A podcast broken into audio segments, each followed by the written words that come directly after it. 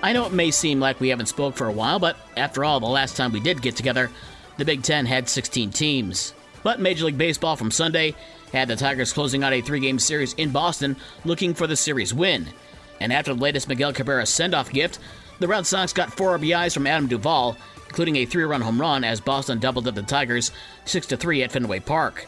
Trevor Story was 4 for 4 with three doubles and two stolen bases. Tigers have today off before opening up a two game series in Minnesota on Tuesday night. The White Sox in Milwaukee, and hard to believe that the Cubs are actually cheering for the White Sox, as the Cubs are just two and a half games behind the Brewers for the NL Central lead. But Carlos Santana had a three run home run, and Freddie Peralta threw six scoreless innings in the Brewers' 7 3 win over the White Sox. So, with the Sox losing, the Cubs needed a win in Toronto to keep pace. Dalton Varsho homered and drove in five to give the Blue Jays an 11 4 win over the Cubs to salvage the final game of that three game series. The Cubs and the White Sox are both off tonight, and so is the Cubs cheering for the Sox, as the Cubs host the White Sox starting on Tuesday and Wednesday at Wrigley Field.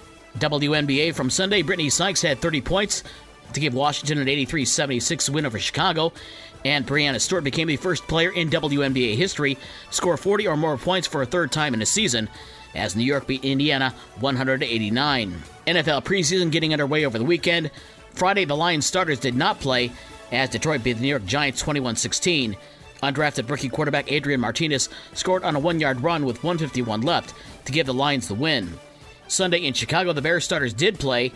Justin Fields threw two touchdowns on three passes, including a 62 yarder to DJ Moore, as the Bears beat Tennessee 23 17 and the Colts fell to Buffalo 23 19 as Colts rookie quarterback Anthony Richardson threw one pick and was 7 of 12 for 67 yards. It was an off day at the Women's World Cup.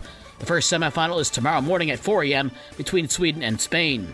NASCAR Michael McDowell edged out Chase Elliott by less than a second to win the Brickyard 200 road course race at the Indianapolis Motor Speedway. Midwest League Baseball from Sunday, West Michigan over Great Lakes 4 3, Fort Wayne over Lansing 11 6, and Lake County swept the doubleheader from South Bend 7 6 and 6 3. And we do have high school sports today. Boys tennis has St. Joseph at the Jenison Invitational at 8:30 this morning, and in girls golf, Lakeshore will be at Edwardsburg at 9 a.m.